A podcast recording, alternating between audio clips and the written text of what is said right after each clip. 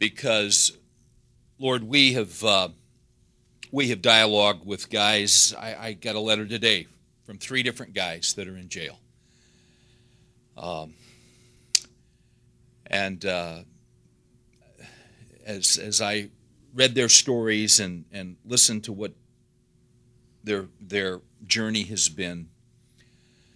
I, I just was grateful, Lord, for the way you've worked in my life because given their circumstances and the issues that uh, they dealt with early on, uh, no father, no direction.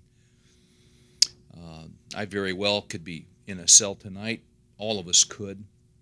We're recipients of your grace in so many different ways. We, uh, we thank you for the great things that you do in prisons. We thank you for the number of men and women that come to you when, when the bottom of their lives absolutely drop out.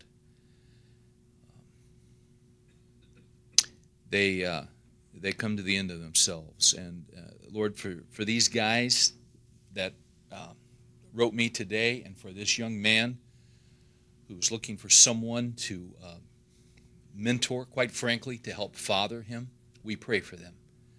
That you would encourage them, that you'd protect them, that as they are um, hemmed in for a while, that they would be driven to you and driven to your word.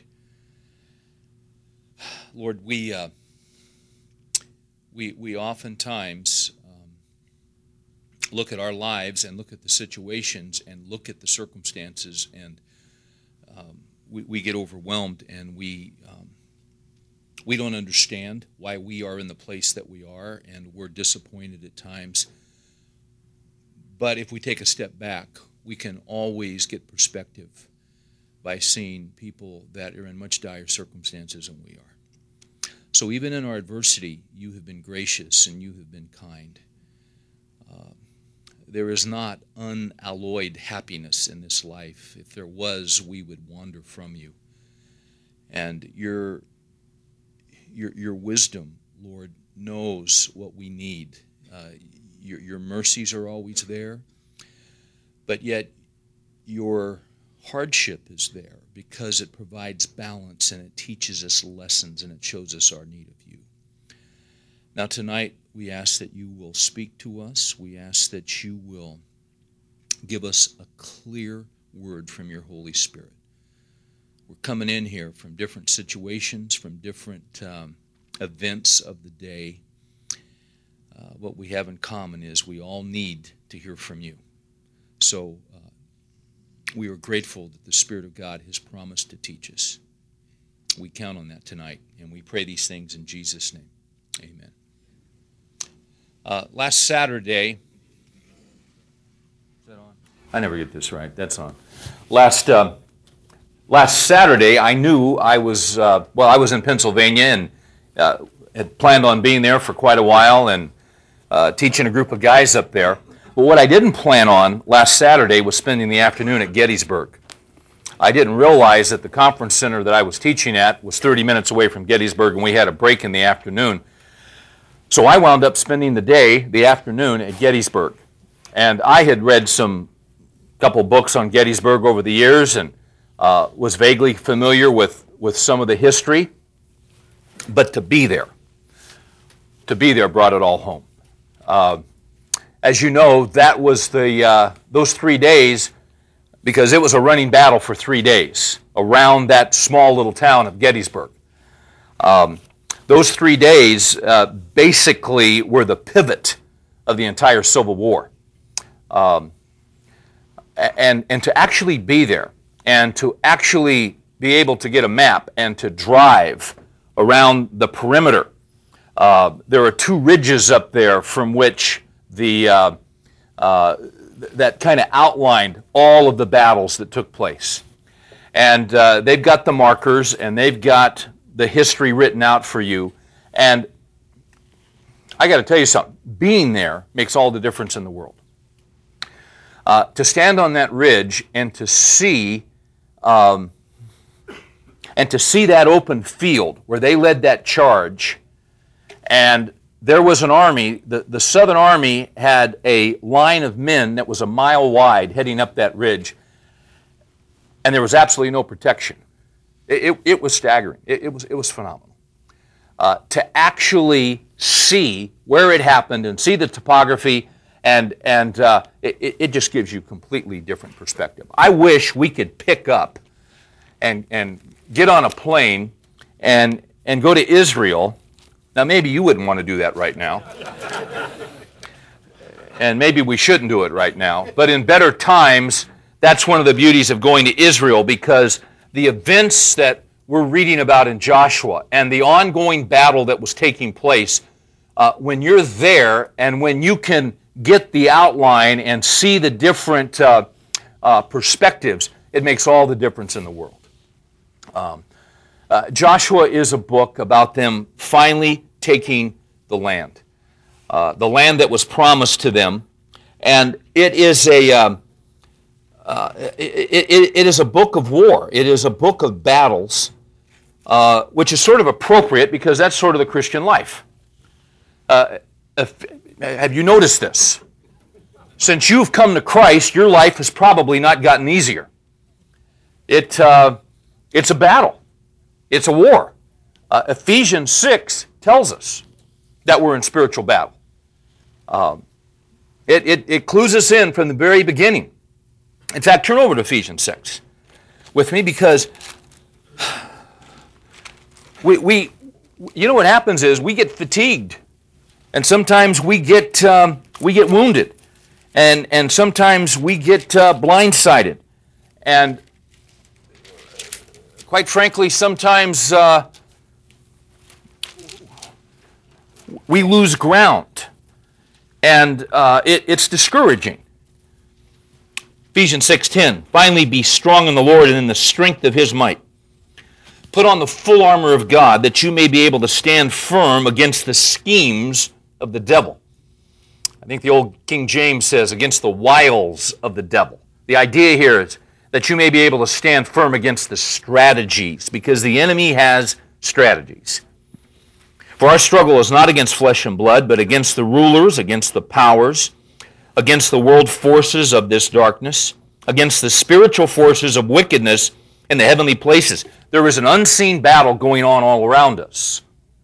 Um, if you recall, when uh, the king of Aram was um, plotting uh, ambushes against the king of Israel, but every time he'd plot an ambush, he'd show up and he'd get ambushed. And out of frustration, he said to his counselors, Which of you is a traitor? And they said, None of us, O king, live forever. Which is what you say to a king in that situation. but the man of God reads your thoughts in his bedchamber. Speaking of Elisha. So, well, who is this guy? Well, he's the prophet of God. He lives down in Dothan. Well, let's go get him. They take their army, they go down there. Next morning, uh, Elisha's servant goes out to get the Jerusalem Post. He grabs the paper, he looks up, and the entire, the entire town, hills, covered with the, with the army, uh, the enemy army. He runs and gets Elisha. And he said, he shows him, and, and Elisha, and, and Elisha says, "Now don't worry, because there are more of us than there are of them." And I'm sure this guy thought, what in the world is he talking about? and then Elisha prayed, Lord, open his eyes that he might see. And what did he suddenly see? He saw the myriads and myriads, the hundreds of thousands of angels that were around them, protecting them. And the Spirit of God struck that foreign army. Struck them blind. And they led them right into the courtyard of the king of Israel. Uh, there is an unseen battle, there is an unseen war going around us. It's just not the stuff we see, it's the stuff we don't see. And you should understand that is true in your life, and it's true in my life, and it's true uh, in the whole world. There are, Colin Powell has been shuttling and trying to go back and forth and getting this all worked out. What Colin Powell doesn't understand is that there are unseen forces that he's up against. There's a spiritual battle. There's a demonic presence that's there. Now, we're not, we're not concerned here who's going to win because that's been established and that's been clear from day one. Uh, but in God's economy, He is allowing this all to be worked out. Um, notice verse 13. Therefore, take up the full armor of God that you may be able to resist in the evil day, and having done everything, to stand firm. Stand firm, therefore. It's the third time that's been said here in a few verses. Stand firm, therefore, having girded your loins with truth, and having put on the breastplate of righteousness, and having shod your feet with the preparation of the gospel of peace. And in addition, to all, taking up the shield of faith with which you will be able to extinguish all the flaming missiles of the evil one, and take the helmet of salvation and the sword of the Spirit, which is the Word of God. With all prayer and petition, pray at all times in the Spirit, and with this in view, be on the alert with all perseverance and petition for all the saints. And pray on my behalf that utterance may be given to me in the opening of my mouth. Why? Because Paul was in battle. Paul was in, in the war to make known with boldness the mystery of the gospel, for which I am an ambassador in chains, that in proclaiming it I may speak boldly as I ought to speak. There's a guy in warfare. There's a guy that's a POW uh, in the human sense of things. But God is still in charge, God is still working. Uh, God is, uh, is our commander in chief, and He is leading us. And Joshua, uh, quite frankly, is a picture of all that. This this literal warfare that took place as they went into the land. Um, we, have been working our way through and uh, uh, looking at these different battles. Uh, what we're going to do tonight in the section that, that is before us is um, a number of years ago, Mary and I uh, spent some time in Maui. I was over there speaking, and we just we were able to take a vacation after that. And there was a guy in this church that uh, had a helicopter service. And one afternoon, um, we flew with him around the island of Maui. And, uh, you know, in a very short period of time, we got the lay of the land real quick. And Maui is a remarkable island because it, it's so radically different. I remember uh, we flew into the rainforest on the northwest side. There is a rainforest in Maui. Uh, they get over 120 inches of rain a year.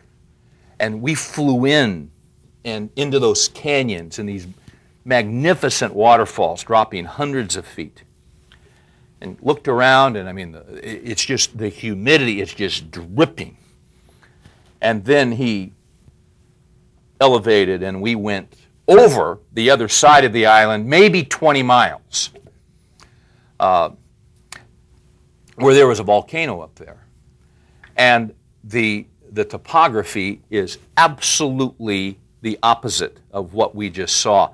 Uh, there is an area on the other side of the island where they shoot movies. Whenever they do something uh, where they want to show astronauts on the moon, they go to this section of Maui. And the rainfall is minuscule. Uh, uh so, so, we saw these two contrasts. Then we went to the eastern side, the northeastern side, where there's a road that's called the Road to Hana. Uh, the road to Hana, I mean, what is it, 27 miles or something? But it'll take you six hours to get there because it is this tiny, curving, twisting, gut wrenching, upchuck, heaving from your heels road. You don't want to you don't want to drive the road to Hana after a big meal. You don't want to drive it on your honeymoon the first day because you're going to look bad. You're going to be pulling over and kicking up your heels. Uh, takes a long time to get to Hana. In fact, they got T-shirts. It's, you buy a T-shirt that says "I survived the road to Hana," but on a helicopter, it's not bad. You fly over and you see, oh yeah, that's it. Oh, okay. So, so. We're going to kind of helicopter in Joshua tonight. Now we left off at Joshua 10:15 uh, last week, and we saw that God once again went before them. Every time Joshua fought a battle, it was different. God never gave him the same strategy twice.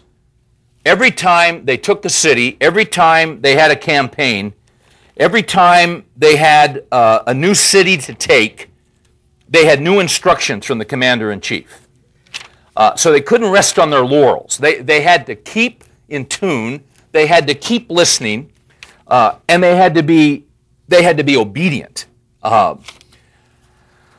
in, um, let, us do a flyover here. Um, the first major city that they took when they came in was Jericho. And in terms of the layout of what is now Israel, Jericho is roughly in the center. And as they crossed the Jordan River at flood stage, as we've talked about, miraculously they crossed. Then God says, as a victory celebration, circumcise all your men. That had to be uh, that had to be disappointing. but they did it because God said to do it. One of the things we picked up in this study is that God's timing often is really bad in terms of what we would choose. Uh, they crossed the Jordan River at the worst possible time. Then, when they crossed it, because it was flood season, then when they crossed it, God said, Now, and, and Jericho's only about seven or eight miles away, now circumcise all the, all the men. That's, that's not real good timing because by doing that, they made themselves vulnerable to this city but once again, you obey God, and His timing is His issue, not our issue.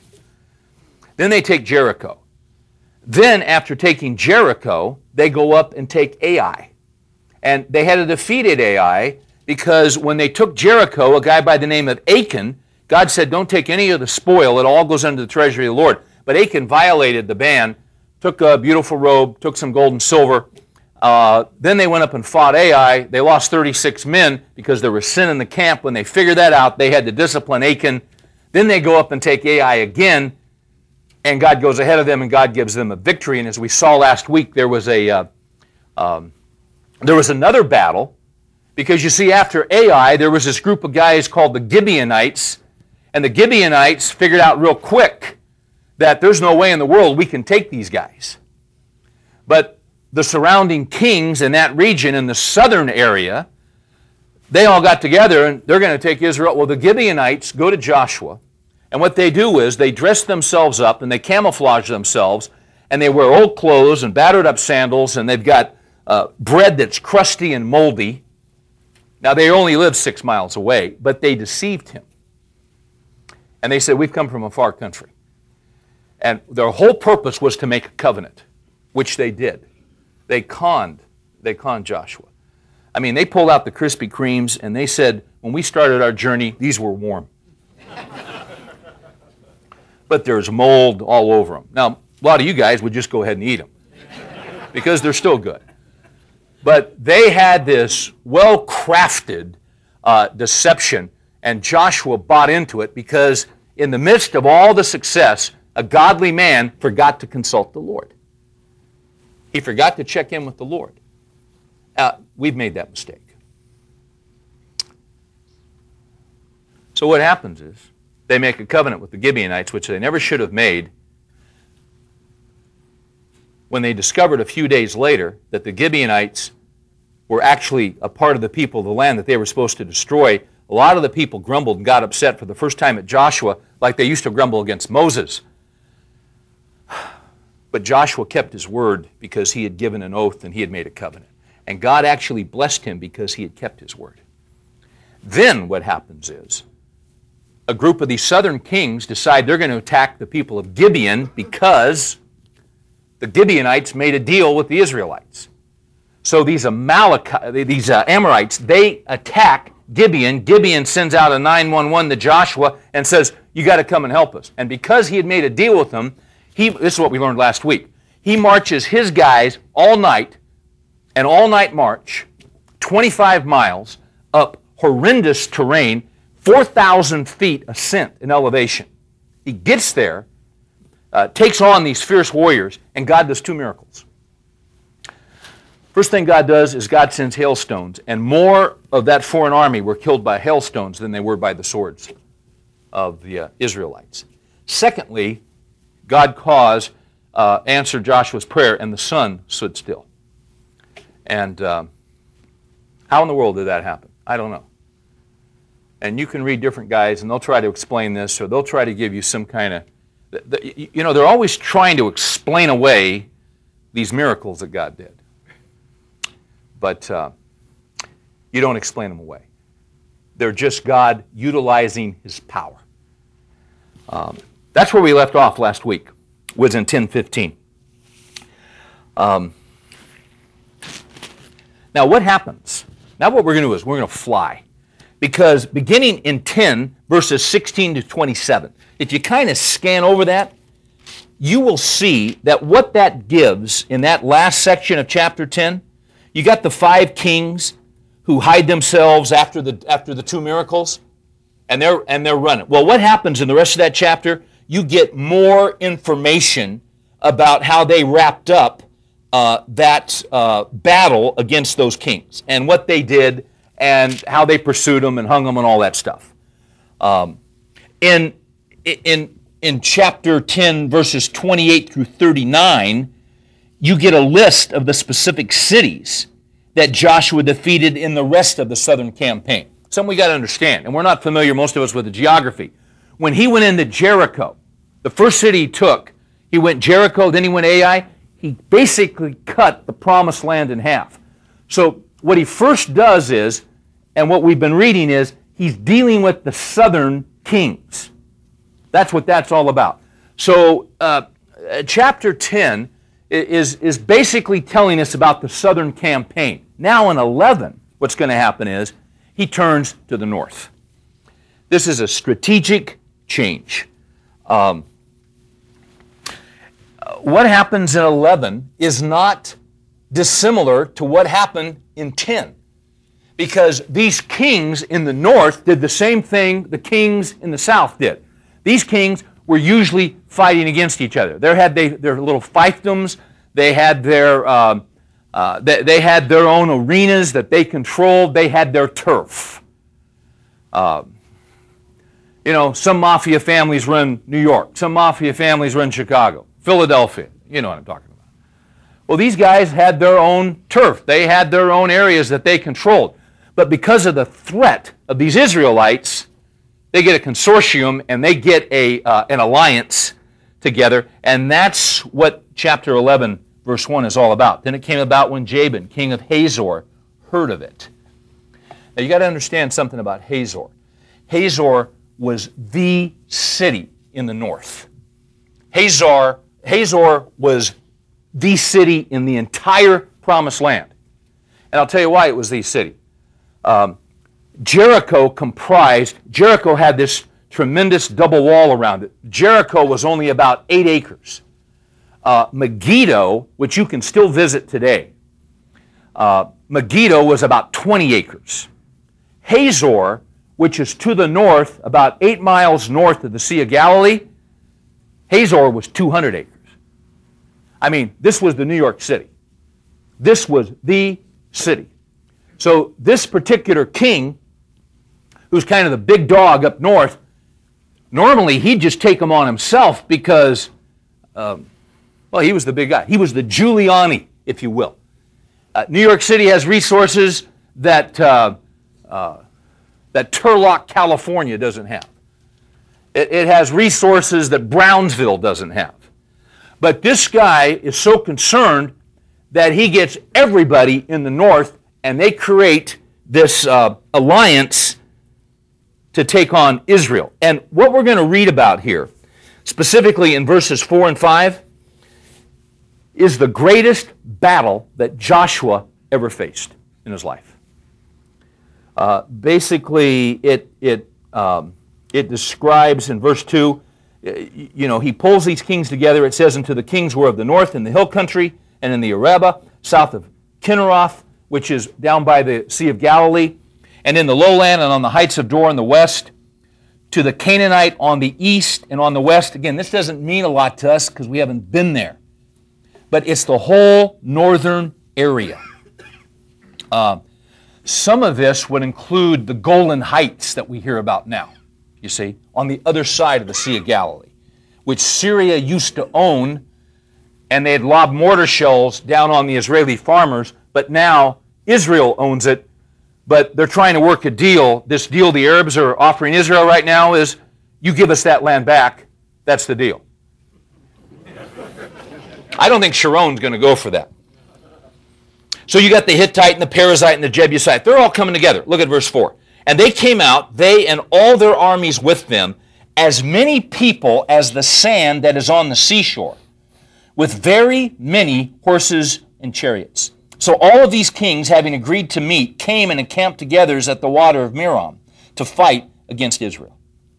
Then the Lord said to Joshua, Do not be afraid because of them, for tomorrow at this time I will deliver all of them slain before Israel. You shall hamstring their horses and burn their chariots with fire. So Joshua and all the people of war with him came upon them suddenly by the waters of Merom and attacked them. And the Lord delivered them into the hand uh, of Israel. This, this was the biggest battle that Joshua ever faced. Now, let's stop here for a minute prior to the biggest battle, the biggest assembled army. These guys were as numerous as, as the sand on the seashore. Absolutely overwhelming odds. Prior to the battle in 11, what had happened in 10? What we just flew over. Well, he had the big battles at Jericho, he had the battles at Ai, he fought the guys at Gibeon. But then, but then you've got other cities that he took that are listed at the end of 10. Um, we don't get all the particulars, but he kept knocking them off city by city by city by city. Let me tell you what happened to him. What happened to him every time he took one of these cities, and it's what happens to us, uh, our faith increases. You know, one of the things that builds faith is seeing God answer prayer. One of the things that gives us hope and confidence in the Lord that He will uh, honor His word is that we see him do that. If we're never in situations, and, let's back up here. All right, let's back up here. Because they had these battles, and we're sitting here in a nice air conditioned room, and we've had plenty to eat, and we've had showers today. Uh, we're going to sleep in a nice bed tonight. We're not at war. Uh, so we're reading this. Oh, yeah, this is good stuff. But these guys are fighting the battle. These guys are dealing with this battle after battle after battle. This is tough stuff. This is hard work. Guys get fatigued in battle. Guys get tired in battle. Guys get tired of the battle. Uh, when you're in the battle, what you would like is a break from battle. Uh, and, and sometimes, even in our lives, there's no break. Stuff just keeps coming. You, you kind of deal with one thing at work and that kind of settles out, and then the next thing happens. Um, I, will be honest with you. Uh, we, we had a stretch over, over the holidays. And, and I don't want you to misunderstand what I'm going to say here. Because in the midst of, of our hardship, we have a joy and a confidence that God is at work. And He is. And God is good to us. But normally, we're going to be in some kind of battle. To not be fighting, there's, that, that, that's kind of unusual for a believer because it's the nature of what's going on. Um, it's tough stuff that's going on. And when you get serious about Christ, you've got an enemy who's serious about you. And, and so is he going to, are you going to get some heat where you work sometimes? Yeah. Uh, uh, is he going to try and uh, hit you from time to time on your integrity? Yeah, that's going to happen. You're going to have stuff that's going to come up. Uh, a lot of times, if he can't get to us, he'll get to us through our kids. He has a unique way of doing that. And you see, these are all battles and these are all issues that we fight. Um, what, what happened was over the holidays, we th- th- this year we, we just had a great time. And and I looked around and I thought, gosh, I mean, it was great. It was one of the best holiday times we've had. In, for me personally, wasn't a lot of stress. There's been a lot of stress last few years over those, and, and I, you know, and I kind of had to struggle each at Christmas and to really, okay, let's get into this, you know, and but man, this was great this year, and uh, yeah, it was it was wonderful. A lot of good things happening, and and you know, to be honest with you, right after the first of the year, I kept thinking to myself, okay, this can't go on. Not that I'm a pessimist, but just because you're paranoid doesn't mean they're not after you. you ever heard that? Don't get me wrong. I mean, I was grateful to God, but you know what? That's not the normal Christian life. The normal Christian life is you're dealing with stuff. And you got some tough issues. And I didn't, quite frankly, I didn't have any. And I knew that wasn't going to continue. I knew it from the scriptures. So did I enjoy the respite? Did I enjoy the R&R? Yeah. But I knew we were going to hit it. And you know what? That uh, I think it was in February when I came home from doing this study, and Mary was on the phone with her mom, and she got off the phone and she said, My mom found out today she's got bone marrow cancer. Gosh. And then the next night, my mom called, and my dad was going in for some outpatient surgery on his sinuses. No big deal. There was a little something in there, but it was no big deal. They weren't worried about it. Well, my mom says, Guess what? Dad's got Dad's got a malignant, a malignant tumor in there. And there we were. You see? So suddenly we got a, we got a whole different set of issues than I'd ever dealt with before. My folks always been healthy. Mary's folks always been healthy. So suddenly, her mom in Florida and my dad in California, suddenly we got cancer on both sides. Uh, that's going to happen. That's going to happen. Now, does that mean we shut down and we lose our joy and all that? No, because God's sovereign over all these things. And God's at work. What I'm saying is, guys, uh, before the biggest battle of his life, he had a series of battles that came in pretty rapid and quick succession. We get tired. A lot of you guys are tired in here tonight. You're kind of worn out from the battle. You see? Um, but there's a reason for these battles. Because you know what these battles do? Every time you fight a battle, you learn something new about God. Every time you fight a battle, you learn something about the faithfulness of God. Every time uh, you, you, fight a battle, there's, there's, there, there's another level of growth. There's another level of experience. And I'll tell you what else is happening. Uh, what James said is taking place. Remember James in chapter 1, what is it, verse 2? He says, Count it all joy when you encounter various trials, knowing that the testing of your faith produces what? Endurance or perseverance. And let endurance have its perfect result that you may be perfect and complete, lacking in nothing. We're called to be warriors for Christ. So we're going to fight.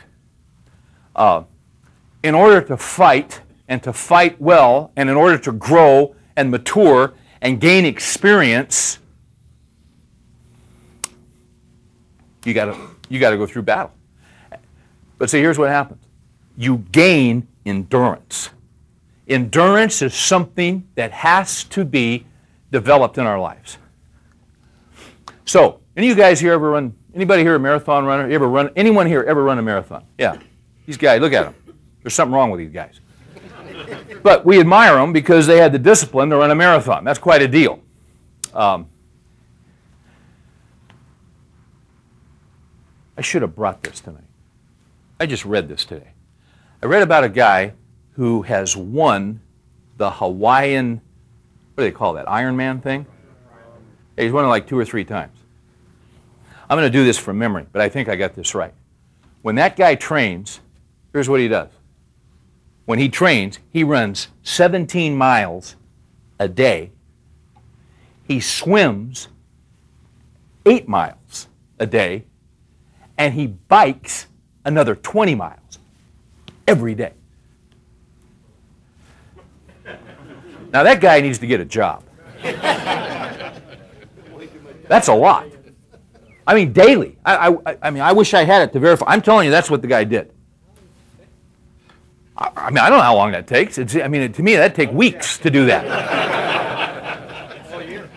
but notice this. Notice this. The guy doesn't get in his suburban and drive 17 miles, does he?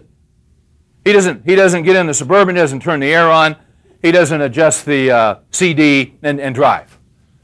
You know, and he drives aerobically. That's not how you do it. To develop the endurance that you need for a triathlon, what do you have to do? You have to be in the battle.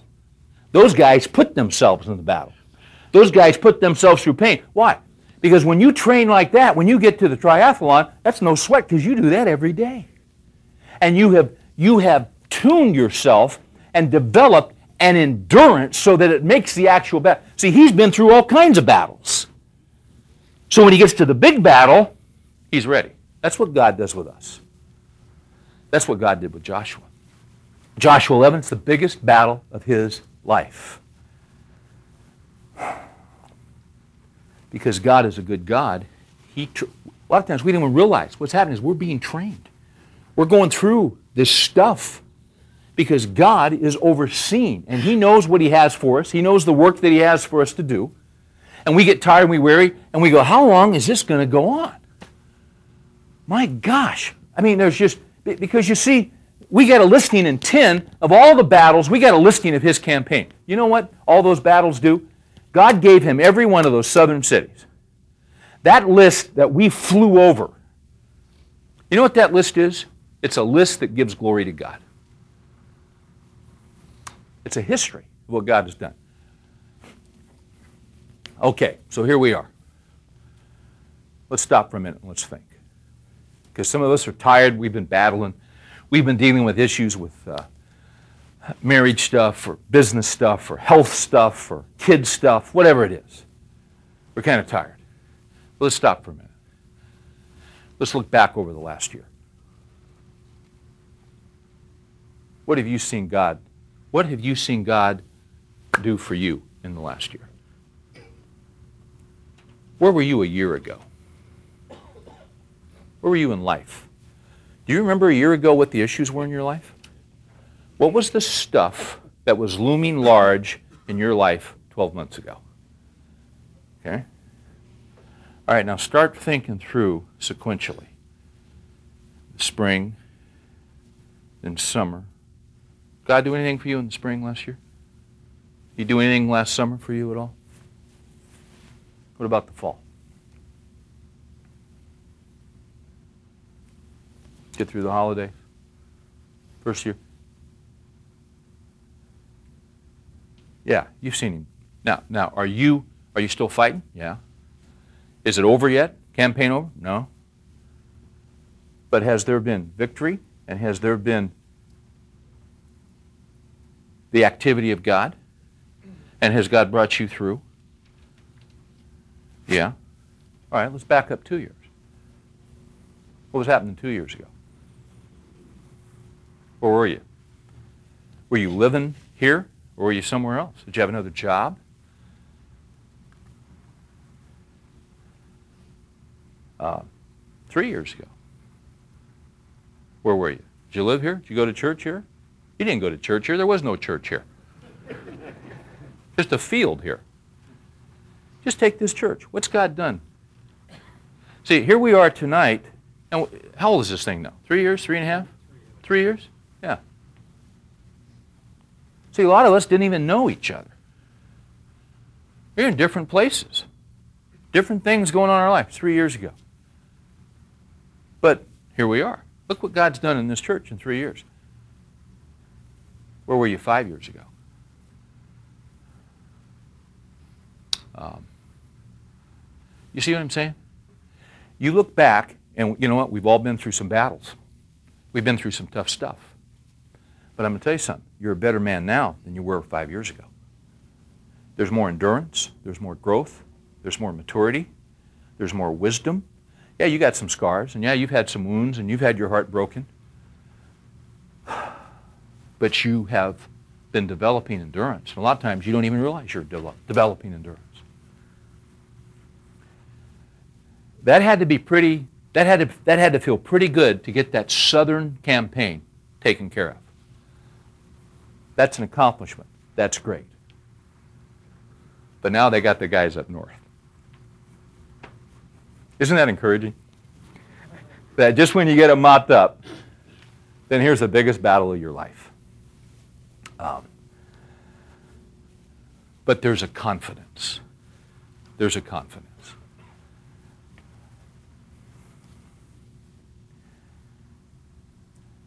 Uh, you know, I, I, will be honest with you. I, I think, I, I don't know how to quite say this, but I, I, I'm learning to trust God. Stuff that 10 years ago would have thrown me, and I want to say this carefully. You know what I'm saying? Because I don't want to.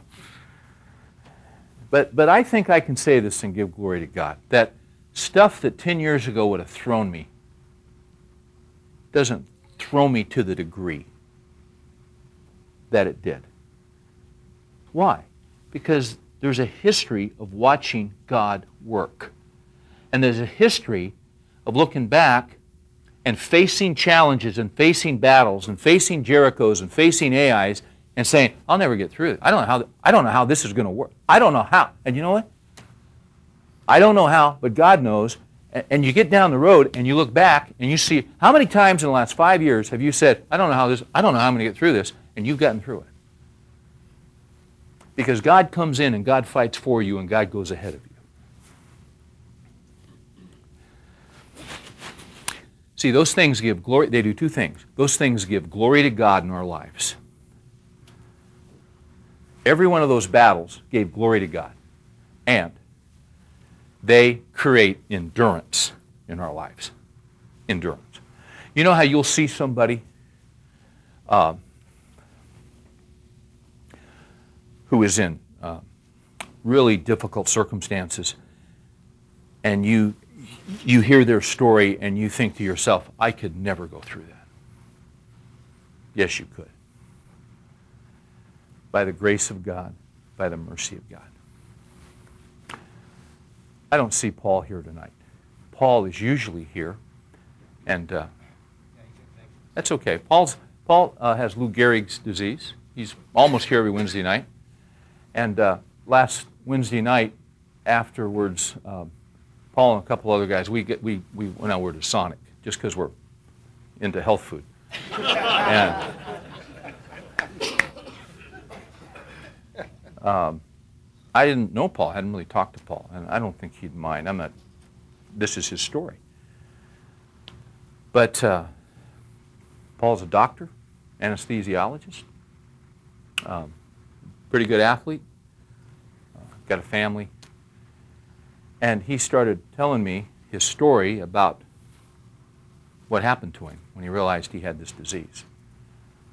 And uh, he blew me away last week because he said to me, he, he said, You know, I'd never choose this, but it's the best thing that's ever happened to me.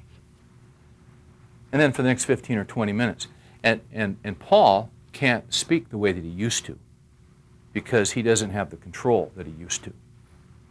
So uh, it's hard for him to speak, and he does a great job. And you really got to you got to work hard to listen because he can't articulate the way that he used to. But I'll tell you what came through loud and clear. This guy has a grateful spirit for what God's done in his life.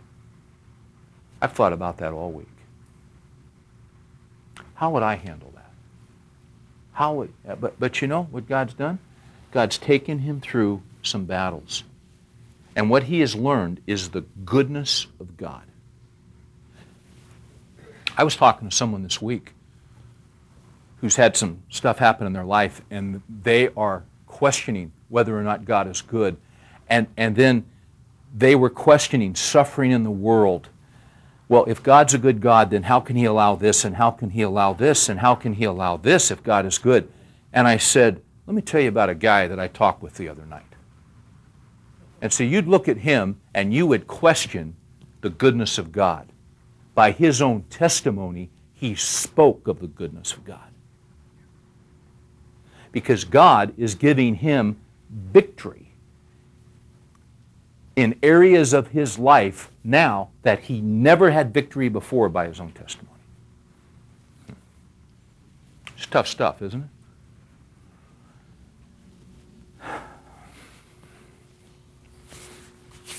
So, is there a battle? Yeah, there's a battle. And you know what's interesting? All these battles you've been fighting, a lot of times, these battles are getting you ready. Boy, isn't this encouraging? Huh? We're not Robert Schulering tonight, are we? We're not Norman Vincent Peeling tonight.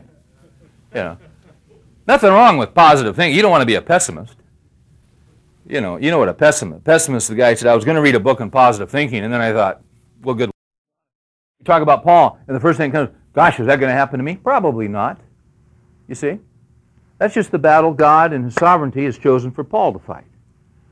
We're going to have different. See, James says, count all joy when you encounter various battles, various trials.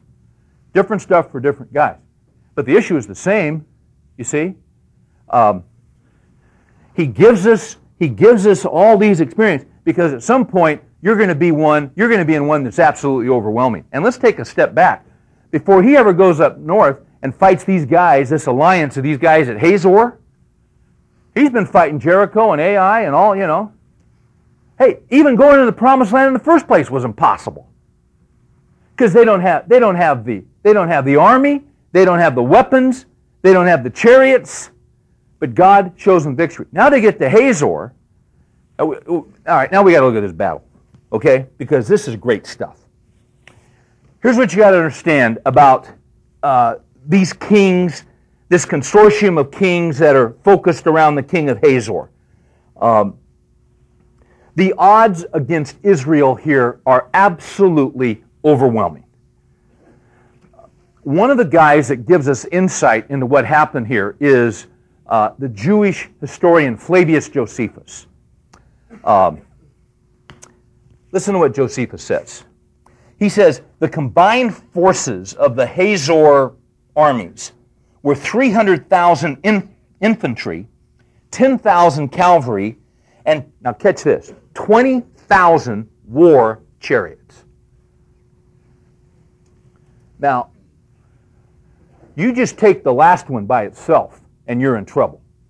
The 20,000 war chariot. This is sort of like we see on we see on CNN the Israelis going in with their tanks, and you see these other guys throwing rocks out. This is the kind of now now they got more than rocks. They just don't show it on TV. But kind of get that in your mind. 20,000 war chariots, 300,000 infantry, 10,000 cavalry. Um, uh, Paul uh, Enns says this. He says the war chariots were probably like those of Egypt and Assyria. They were made of wood, but nailed and tipped with iron, and armed with iron sieves uh, uh affixed to poles. You, you um, they, they have those deals coming out of the axles. You've seen those, you know, with those razor sharp, you know, I mean, they just cut you to death. They just, so, so you got guys in battle, and they run those chariots through there, and you can't even get close to those guys because it'll just take your leg right off. 20,000 of those. Um, now, what's interesting here, um, what's interesting is that when Joshua went to meet these guys, and God told him, He said, I'll, look, again, look at verse 6. Do not be afraid because of them for tomorrow at this time I will deliver all of them slain before Israel. Let me ask you this. Do you think Joshua believed that? I mean, after all he'd been through and all he had seen God do, do you think he had trouble sleeping that night? I'll be honest with you, I don't think he did. Because he had seen God work time and time and time and time again. And maybe early on this would have thrown him. It wasn't throwing him now. I think there was a confidence. He knew that God was going to do exactly what God said he was going to do. I don't think this guy was sweating at all. I don't think he was worried. I don't think he was anxious. Uh, although let me ask you this question How many chariots did Israel have? Zip. You know why they didn't have chariots? Turn over to Deuteronomy 17. Genesis, Exodus, Leviticus, Numbers, Deuteronomy. It's talking, uh, it, it, well, you just see it here. There was, there was an instruction given to, uh, given to uh, uh Israel that, in, in particular, talked about the time when they'd have a king. But notice verse 16. It says, Moreover, speaking of the king of Israel, he shall not multiply horses for himself, nor shall he cause the people to return to Egypt to multiply horses, since the Lord has said, You shall never again return that way. Now, what's the big deal about that? Why would they want to multiply horses? Because horses pull chariots. They didn't want them. God didn't want them. God did not want them to have the latest military technological advancement. Because if they did, they would depend on it. And when they won the battle, quite frankly, who would get the credit? So what God did was, God put an injunction on them that the stuff that the other nations have, you can't have. I'm not going to give it to you. Um, Psalm 20, verses 6 through 9, speak of the same thing. The writer says, Now I know that the Lord saves his anointed. He will answer him from his holy heaven with the saving strength of his right hand. Some boast in chariots, and some in horses. But we will boast in the name of the Lord our God. They have bowed down and fallen, but we have risen and stood upright. Save, O Lord, may the king answer us in the day that we call. Yeah, interestingly enough, in back in, in Joshua, um, what are we in, 11? Go back there for a minute.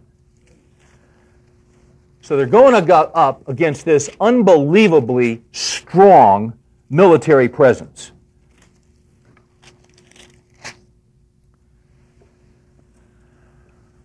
And notice Notice what God says here. Uh, because, you know, when you have a battle like this, God's already said you're going to win.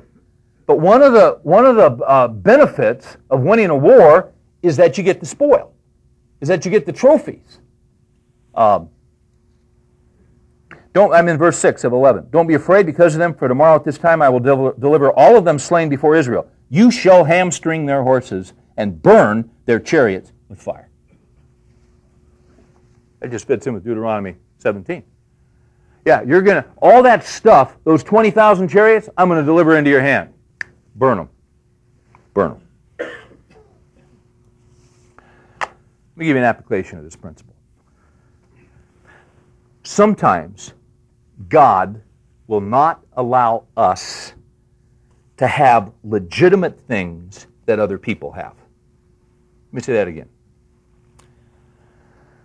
Sometimes God will not allow us to have legitimate things that other people have.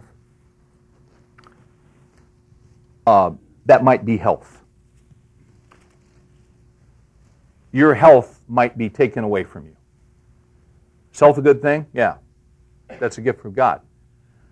You'll look around, you'll see other people that are your age, they've got health. They're not dealing with what you're dealing with but God has taken it away from you.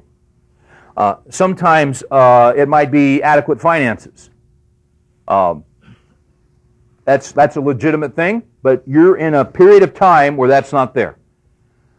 Uh, it, it, it, can be a marriage issue. It can be, um, uh, as we've said, an issue with kids. It can be, uh, it can be a, your career. It can be having a job. That's a legitimate thing. That's a biblical thing. That's a scriptural thing. But sometimes you find yourself without a job. Now, why do these things happen? Because there are times in our lives where God, things that are legitimate, He takes away for the same reason He took the chariots and horses away from them. Those are, those are issues that come into our lives that force us to total dependence on Him. And we don't like them when they come. We don't like them, and we're just thinking, how long is this going to go on, and when is this going to be over? But it's how God works to keep us anchored and keep secured to Him. That makes sense? You got to understand. So He controls all those things, they don't happen randomly. If you've lost your health, it's not because you don't have enough faith. That's not, you know, there's this malarkey that goes on. If you're sick and you're not healthy, it's because you don't have enough faith. Tell that to the Apostle Paul. That's not how it works. God is creating a dependence upon him. Now, I got, I got to move quickly here. What's that clock? There's a glare on that clock. Okay. Somebody take that thing down, will you? Chapter 11. Let's finish this thing up here. Chapter 11, verses 16 to 23. Oh, and by the way, by the way, they take these guys on, and what happens? They whip their tails, is what happens. Uh, God delivers them. Look at verse 9. And Joshua did to them as the Lord had told him. He hamstrung their horses and burned their chariots with fire. Why did God keep blessing this guy? Because he kept being obedient. God kept blessing. Lord said, Here's what I want you to do, and he'd do it. You know, quite frankly, this isn't real tough stuff, guys. Is it? You kind of picking up a theme here? You kind of picking up, I am. you know, I want to live in obedience to the Lord. You want God's hand of favor on you? Then obey Him. Obey Him. You see, it's not smart to disobey. It's really kind of stupid. You're asking for it. You're asking for trouble.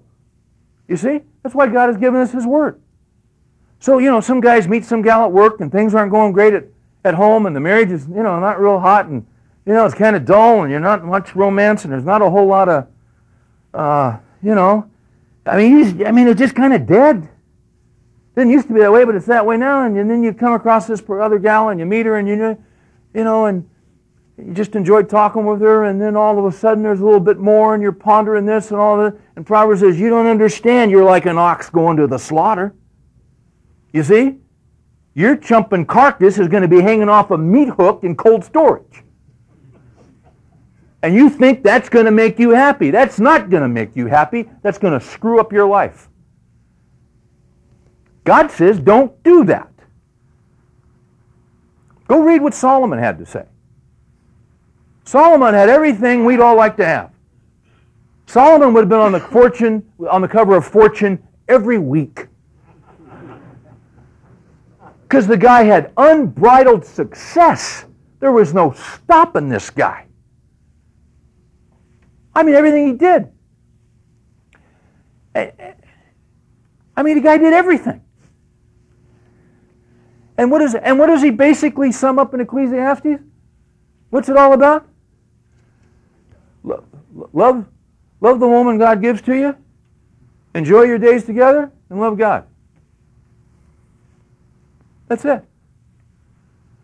From the wisest man on the face of the earth, who, by the way, had gone after a few women, and whose carcass hung all over Israel. See, he learned it the hard way.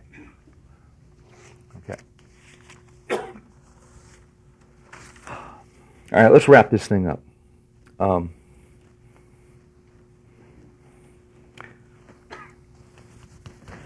gosh. You, you got the whole campaign summed up. Basically, here's what happens in 11. Here's what happens. They took the guys in the south, then they go up and they totally take the guys in the north. Totally. And then you, you got kind of a summary of the whole deal. Notice um, Notice, if you would, uh, what it, you know, again, you can kind of oversee this. You can helicopter it. You know, they, they took these guys. Uh, look at verse 15. It says, um, just as the Lord had commanded Moses, servant, so Moses commanded Joshua, and so Joshua did. He left nothing undone of all that the Lord had commanded Moses. Thus Joshua took all that land. All those guys that were facing him, that consortium, they got the chariots, they got the cavalry, he took the suckers. Why? Because God went ahead and fought for him. That's a great thing about the Christian life. God goes ahead and fights our battles.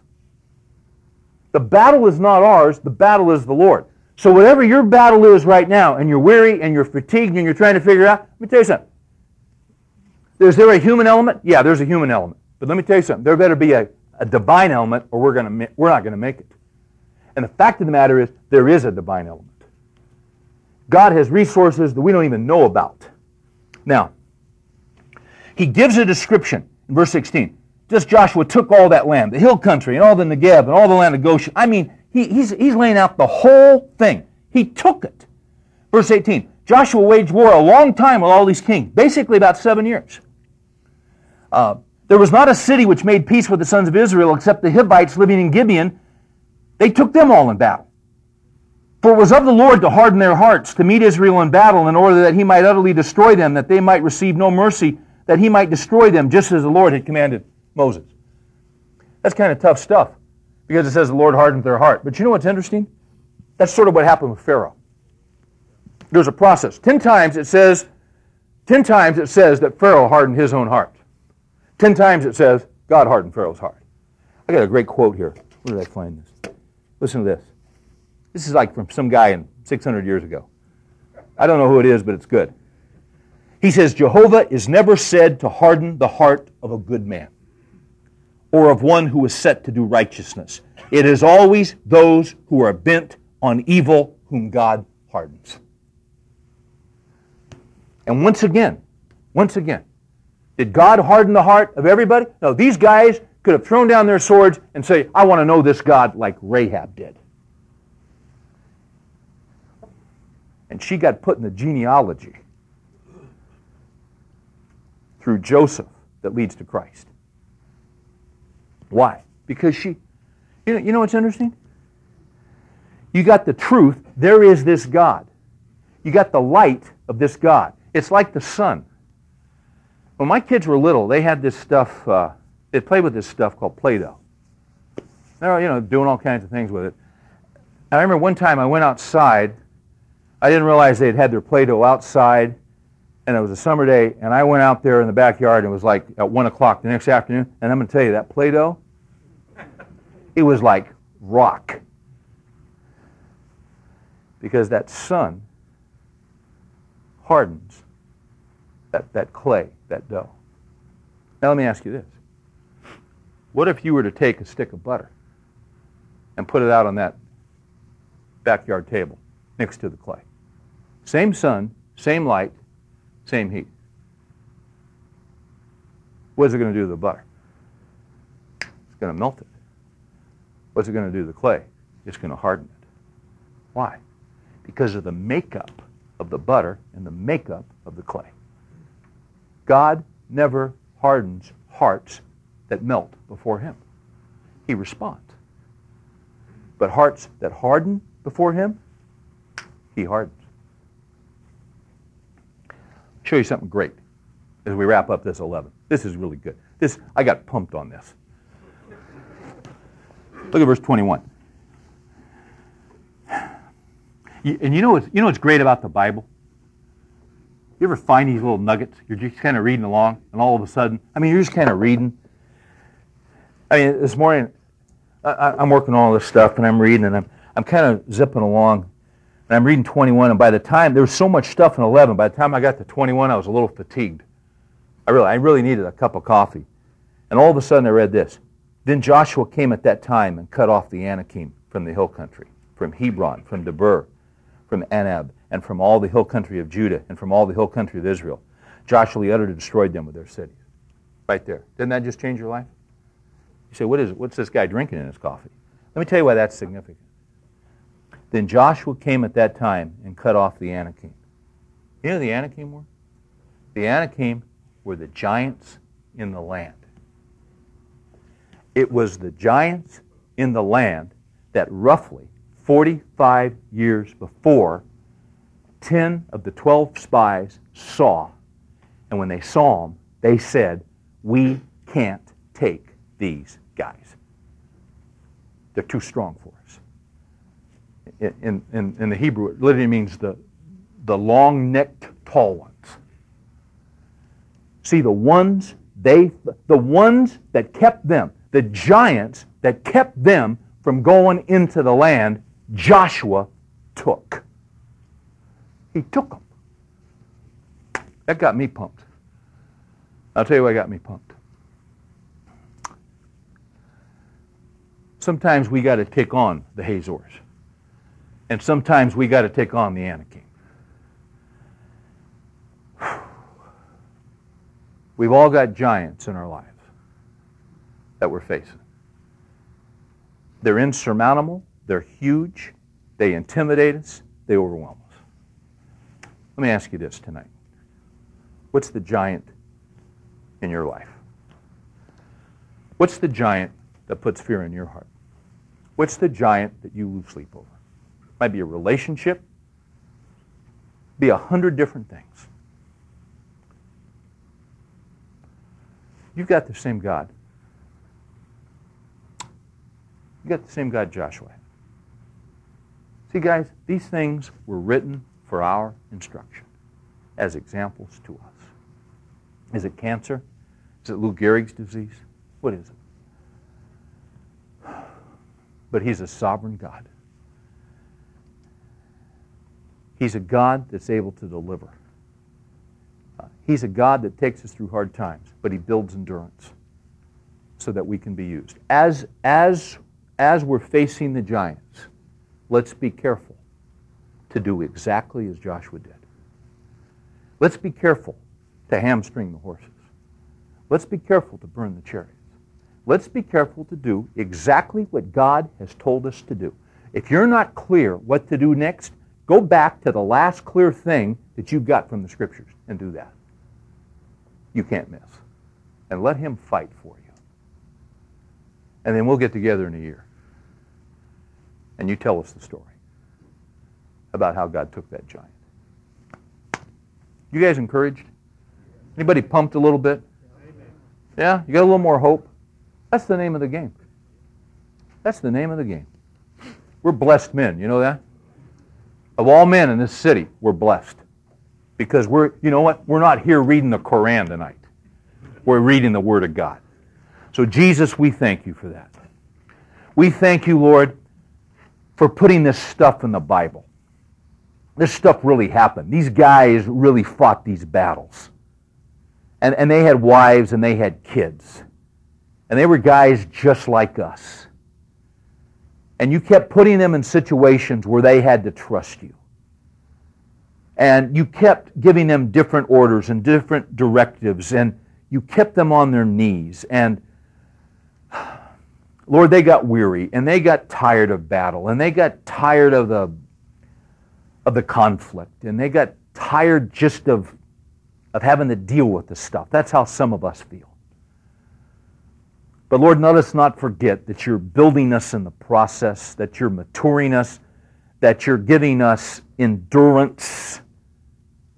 And for the guys that are really facing off some giants tonight, encourage their hearts. That you have not forgotten them, that you have not abandoned them, that you are not uh, ignorant of them, but you're with them. Give them great hope in your word tonight. And thank you, Lord. Thank you that we have this Bible to read, that it tells us about you and your character, and it gives us hope for the future. We pray these things in Jesus' name, the name that's above every name. We pray in His name. Amen. Thanks, guys. Appreciate you. We'll do it next week.